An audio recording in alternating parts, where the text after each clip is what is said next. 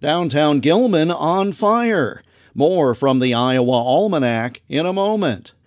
Locally led, locally relevant, locally driven. Mark your calendars for this February and join the Iowa Soybean Association at an Innovation to Profit meeting in your area. With meetings in Storm Lake, Waterloo, Fairfield, and Lewis, it's an opportunity to engage with fellow farmers and learn about research opportunities to boost your profitability, productivity, and sustainability. A new year brings new opportunities. Take advantage of them today by registering at iasoybeans.com. This message brought to you by the Iowa Soybean Association, funded by the Soybean Checkoff and the United Soybean Board.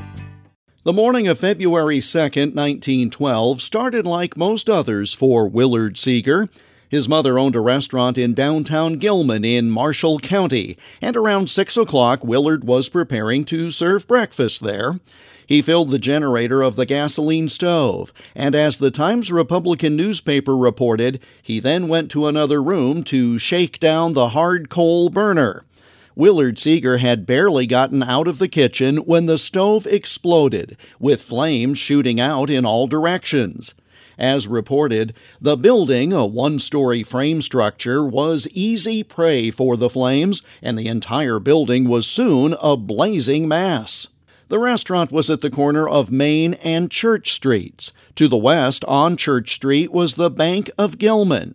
That building burned like tinder and was soon a mass of ruins.